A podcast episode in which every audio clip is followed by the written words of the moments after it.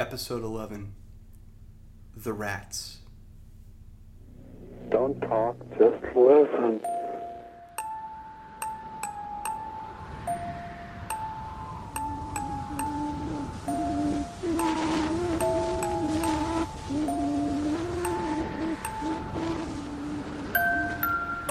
Under the black sun there is no hope, only mystery, wonder, and danger. Black Sun Dispatches on the Cinepunks Podcast Network.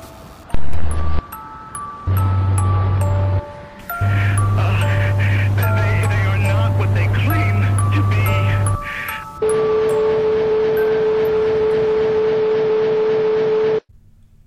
On Tuesdays, four of the men would sneak down into the basement of the hospital and drink from a distillery they had made. The booze was rancid, but it got you drunk, and this being the sole actual purpose of the stuff, that was enough. When they drank, they talked. They talked about their lives before the black sun rose. They talked about great lays they'd had and the ones they wished they'd had. They talked about their achievements in this world of the black sun, the gray slate sky, the midnight desert, and a seemingly endless array of things, monstrous things, that plagued the city. On one Tuesday, one of the men asked another what was the worst thing he'd ever done. I won't tell you that, the man said, but I will tell you the worst thing I ever saw. They all went around and told their story, and after, it was unanimously decided that Walt Luchik had won. His was the story of Bill Ludlum and the rats. It goes like this.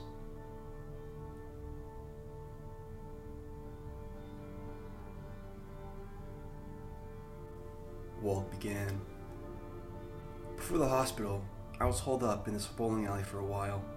Star Lanes, maybe you've heard of it? It was a rundown dive, even before all that went down did. The kind of joint where the pins are cracked, the lanes are splintered, and the machines that change the pins are screeching all the time.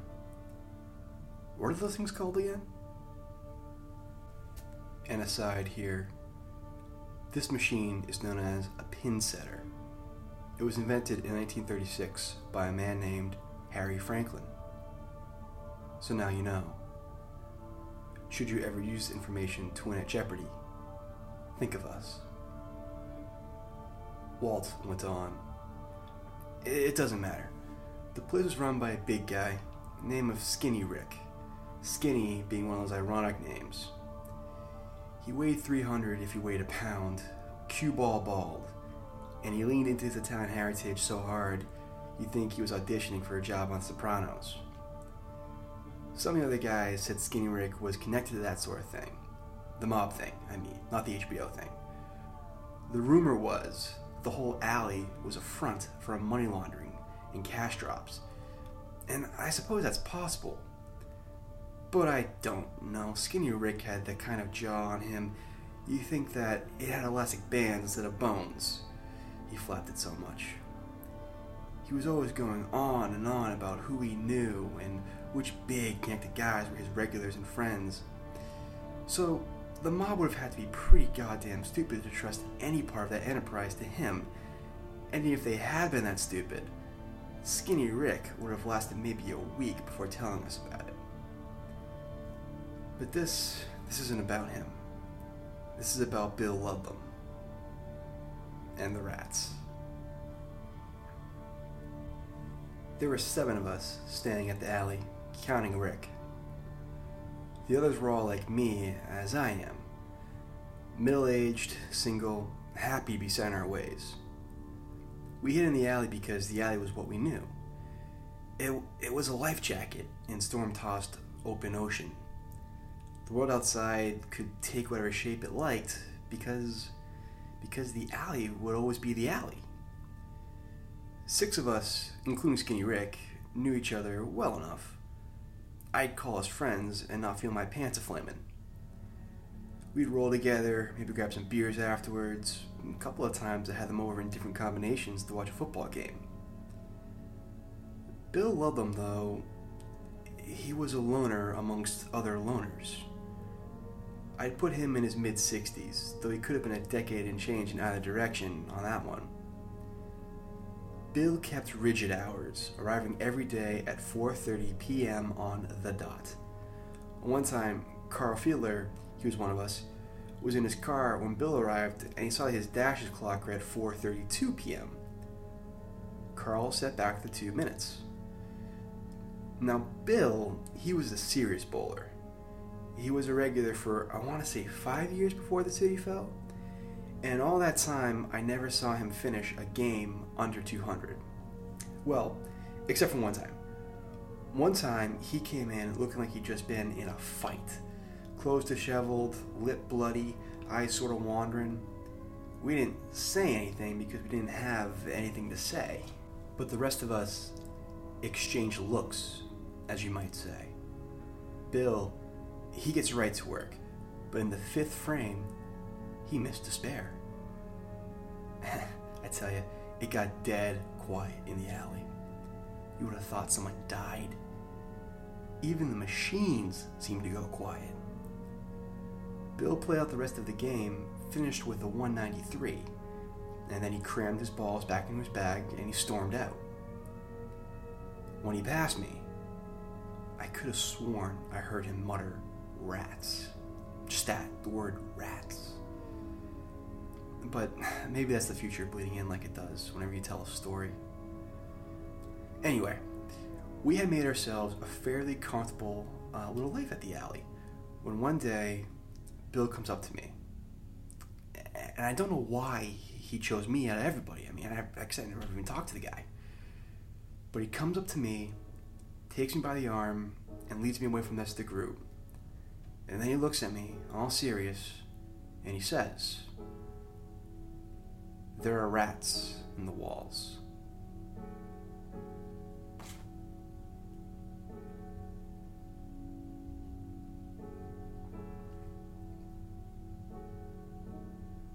I had no idea what he was talking about. So I said to him, Bill, what are you talking about? And he says to me, just what I said. There are rats in the walls. A whole lot. Big ones, too, by the sound of them.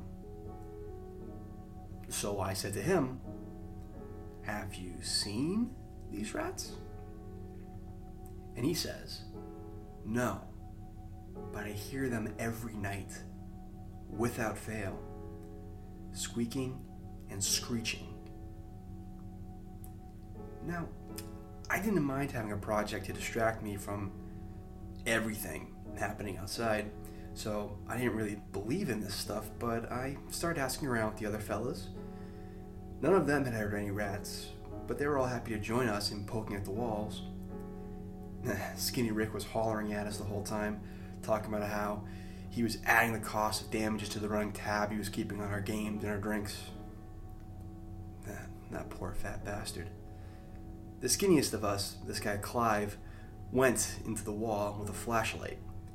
He came out saying that he didn't see any rats, but rat turds littered the entire interior of the walls.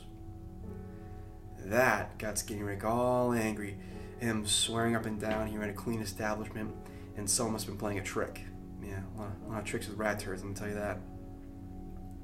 We all had a laugh over how red faced he got, and we went off to drink some more of his beer. We figured that whatever pests Bill had heard, they must have moved on and didn't bear much thinking about. Bill, Bill though, he kept that serious expression on his face, like he wasn't even close to satisfied. Night fell, and we all went off to our sleeping areas, Skinny Rick still yammering on and on. But see, that night, that night I heard it too. It was a sound unlike anything I had ever known or could ever have described. Imagine imagine standing in the surf and suddenly being able to hear and know each and every drop of water in the wave that's coming into the beach at that moment. Imagine trying to count each drop, your mind unable to shake the question even as you know that that question will consume you. Lying there, listening to them, you could see them in your mind's eye. Picture them. You're picturing them right now, aren't you? I just to me say all this. Picture a thousand bodies of black fur. Picture claws. Picture twitching noses. Picture eyes like unblinking red marbles staring out. Picture a thousand bodies squirming and jostling, a thousand sets of fangs tasting at the air and hungering for the next meal. I looked over to where Bill was sleeping, and he wasn't sleeping, I can tell you that much. No, he was awake just like me, listening, picturing them. I wonder what he saw. What do we do, you ask? The hell do you think we did? Nothing. We lay and we waited for the storm to pass.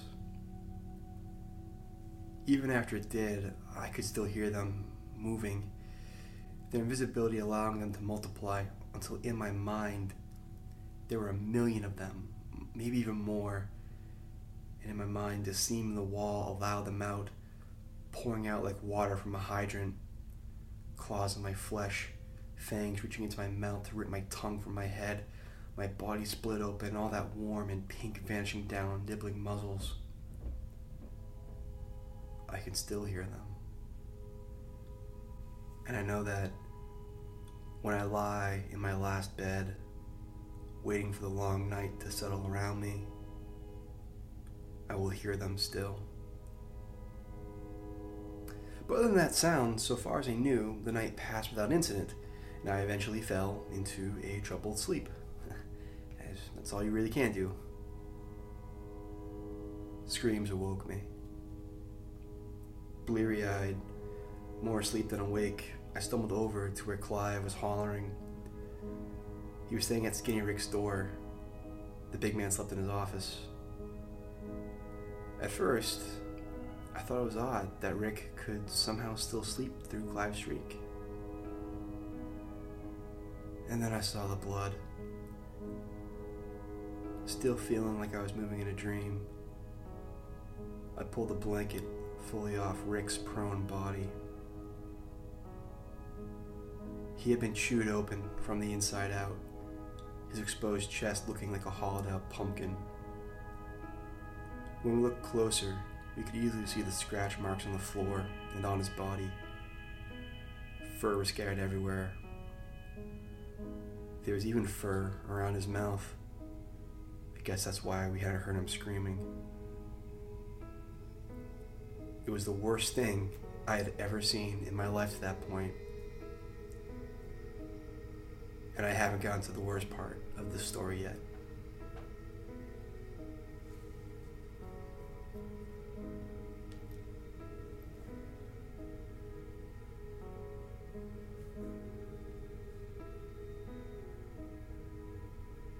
Was a dirt lot out behind the alley, and we buried Skinny Rick out there. It felt wrong to bury a loquacious type like Rick and all of us be so silent. But none of us could think of anything to say. We went back in, all of us needing a drink or seven. Bill saw the rat first.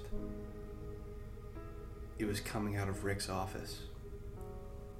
Even as fraught as things were, as hot as tempers were running, it doesn't explain what happened next.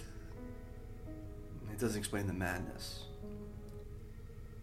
For my part, and mine alone, I don't pretend to speak for anyone else involved in this whole affair. But for me, what it came down to was seeing the gristle in its mouth. That speck of red cast against its black fur. A wobbling piece of meat, all that remained of my friend. And so, madness. We chased the rat around the alley for an hour, maybe more. We screamed and we cursed. We even speak words at certain points. We flung anything we could find that was near to hand. Finally, Bill nailed it with a well aimed bowling pin. There was an audible crack. We stood over it while it lay, broken backed, squeaking in confusion and terror. And that's when we started kicking. We didn't stop until all that remained was a red stain on the alley's boards. And even that did not abate the bloodlust. We scooped up what we could of the ruined creature's body and brought out to the chain link fence between the parking lot and the sidewalk. And once we were there, we impaled its head and left its body dangling in the breeze. After that, we did have our beers, only now there was a celebratory feel to it. They'd heard us, but we'd reminded them who was boss, sent a message back. Bill was the only one not cheering as he drank. He still had that expression on his face. That dissatisfaction. I clapped him on the back and asked what was bothering him. And he said, Ever since we came to this place, the same dream has come to me. Every night. It's a dream to do with rats. And, and where it goes, what happens. He shook his head. He said, I would give anything to know that it was just a dream. But then he asked me, he said, Do you know what a rat king is? I, I asked him if he meant that nutcracker. I'd seen that a couple times. Bill smiled and said no. And it was a fake smile, but at least he was trying. Looking back, I'm convinced he knew. E- even then, he knew. He knew what we were going to do to him. He knew what the night would bring.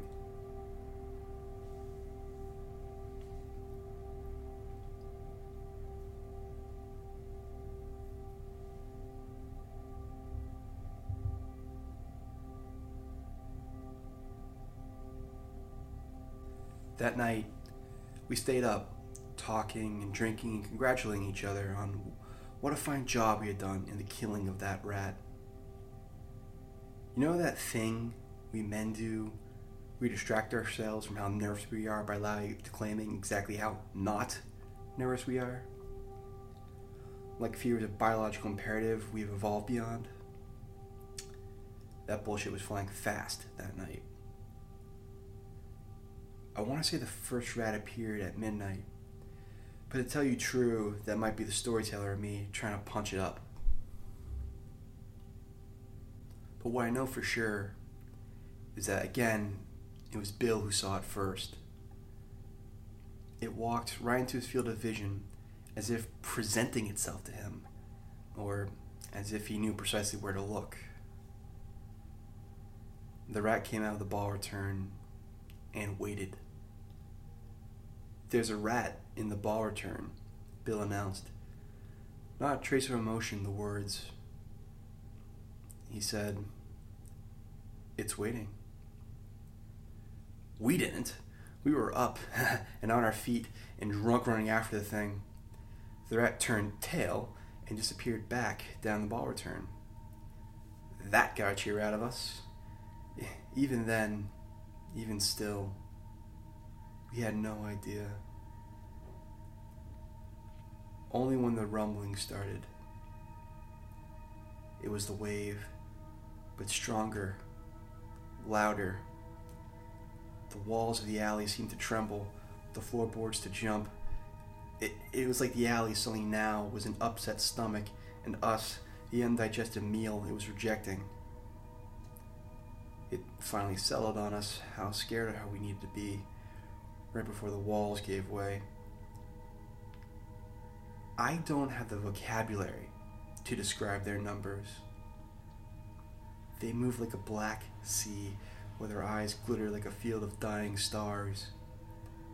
Worst of all was the sound the sound of a million chattering teeth that you knew did not care who you were, what you'd done, and what you hoped to do, who you loved, and what you meant to them, to the world.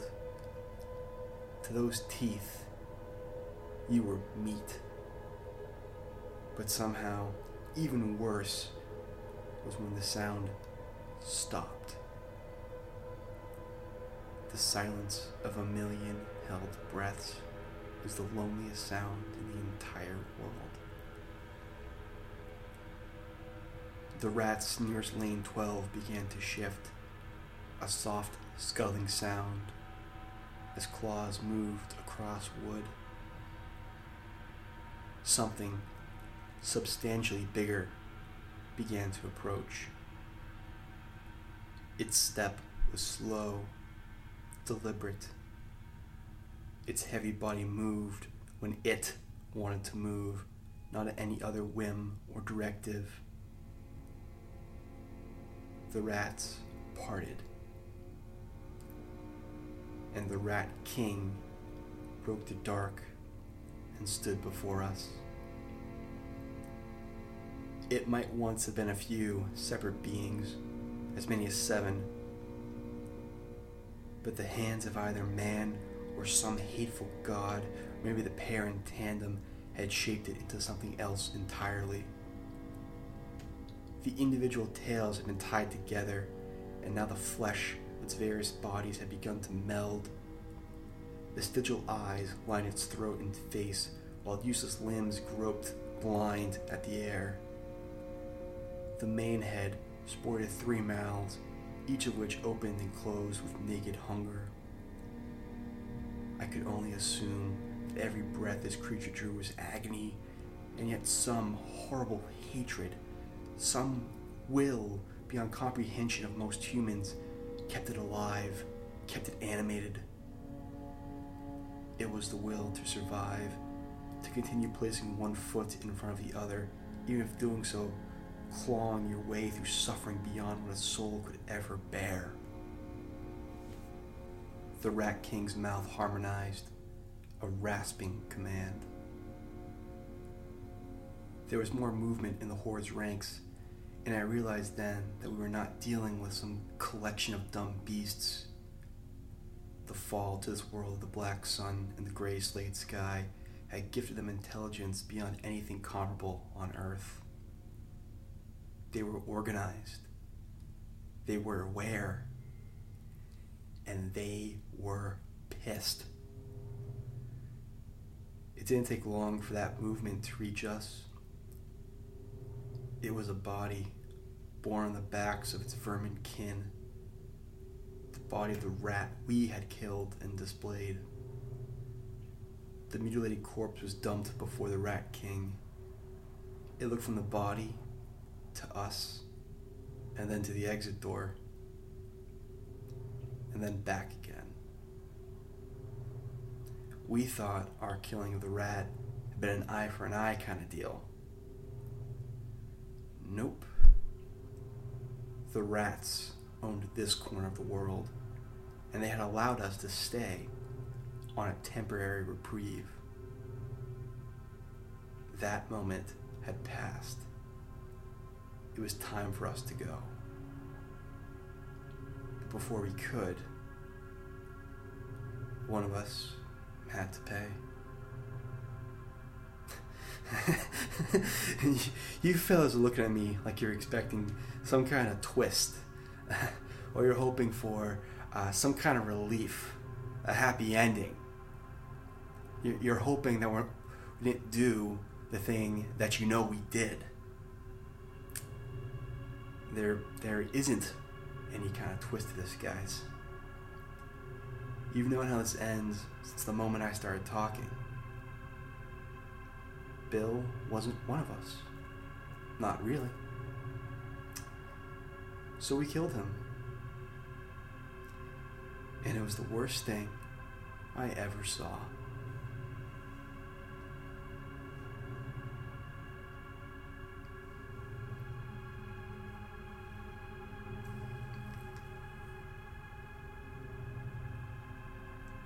The rest of us grabbed the Bill and started dragging him towards the mass of rats. He struggled, some, but there was resignation there.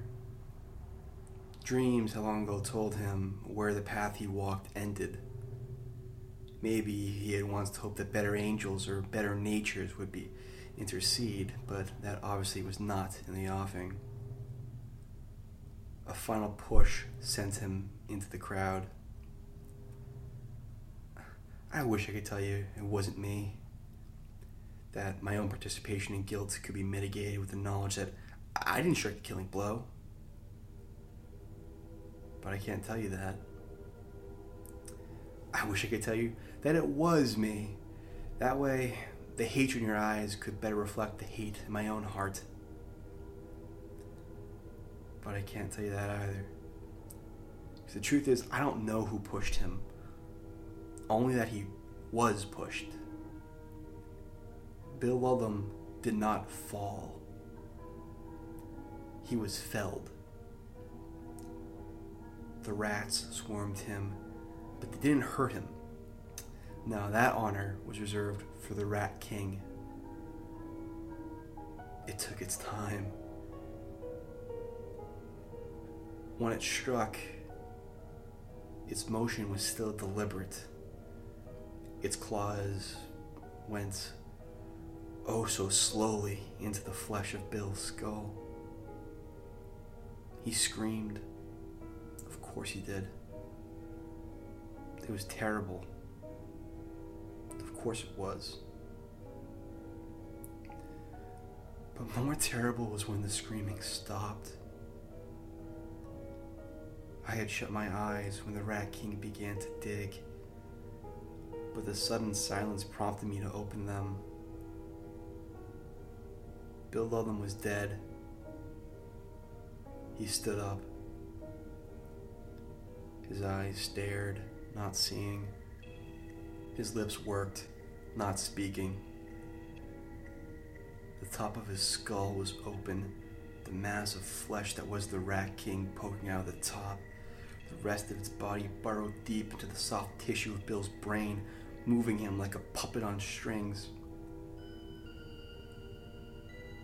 The dead man said, Go. We hurried past each other, not wanting to see Bill anymore, but not feeling safe looking away from that nightmarish tableau. The corpse and his army, the king and his kingdom. Go, he said once more. So we did. And that was the worst thing I ever saw.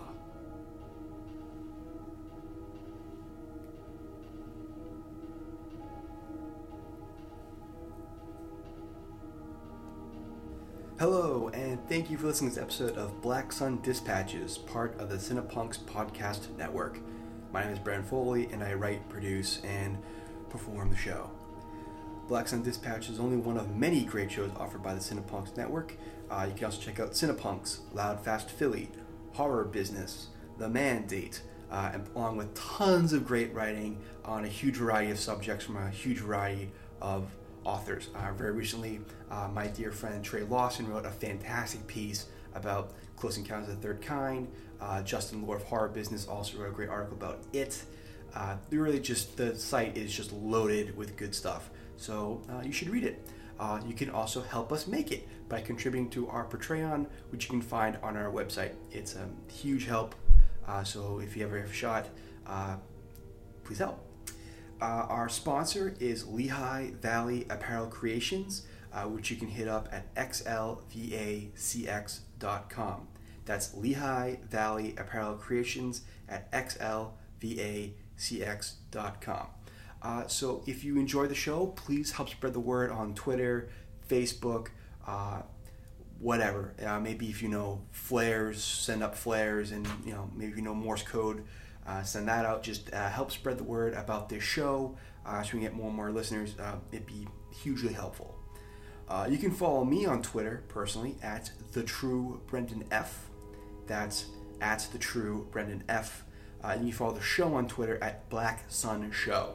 Uh, the Twitter account for the show will have updates uh, and hints about future episodes uh, and just other fun stuff like that. Uh, hey, if you're going to be a Fantastic Fest uh, in a couple weeks, I will also be there. Uh, if you like the show, please come up and tell me so. It's be nice to know that people are listening to this and that they're enjoying it. There will be a new episode, even though I'm going to be out of town on September 25th. That's when the next episode is going to be. Uh, once we decide what it is, uh, we can record it then. Uh, so yeah, uh, thank you to Jennifer Rogers for designing the Black Sun Dispatchers logo. Uh, thank you to everyone at Cinepunx who makes the show possible and gets it out there for listening consumption. Uh, and the music for this week's episode was Winter by E.L. Heath. So, like I said, we'll be back on September 25th with the next episode. And like I said, if you happen to be at Fantastic Fest in Austin for, I believe it's from the 21st to the 28th, uh, hit me up, say hi, be nice. Uh, well, thanks, guys. Like I said, I hope you enjoy this episode and I hope you're there for our next one. Thanks. Bye.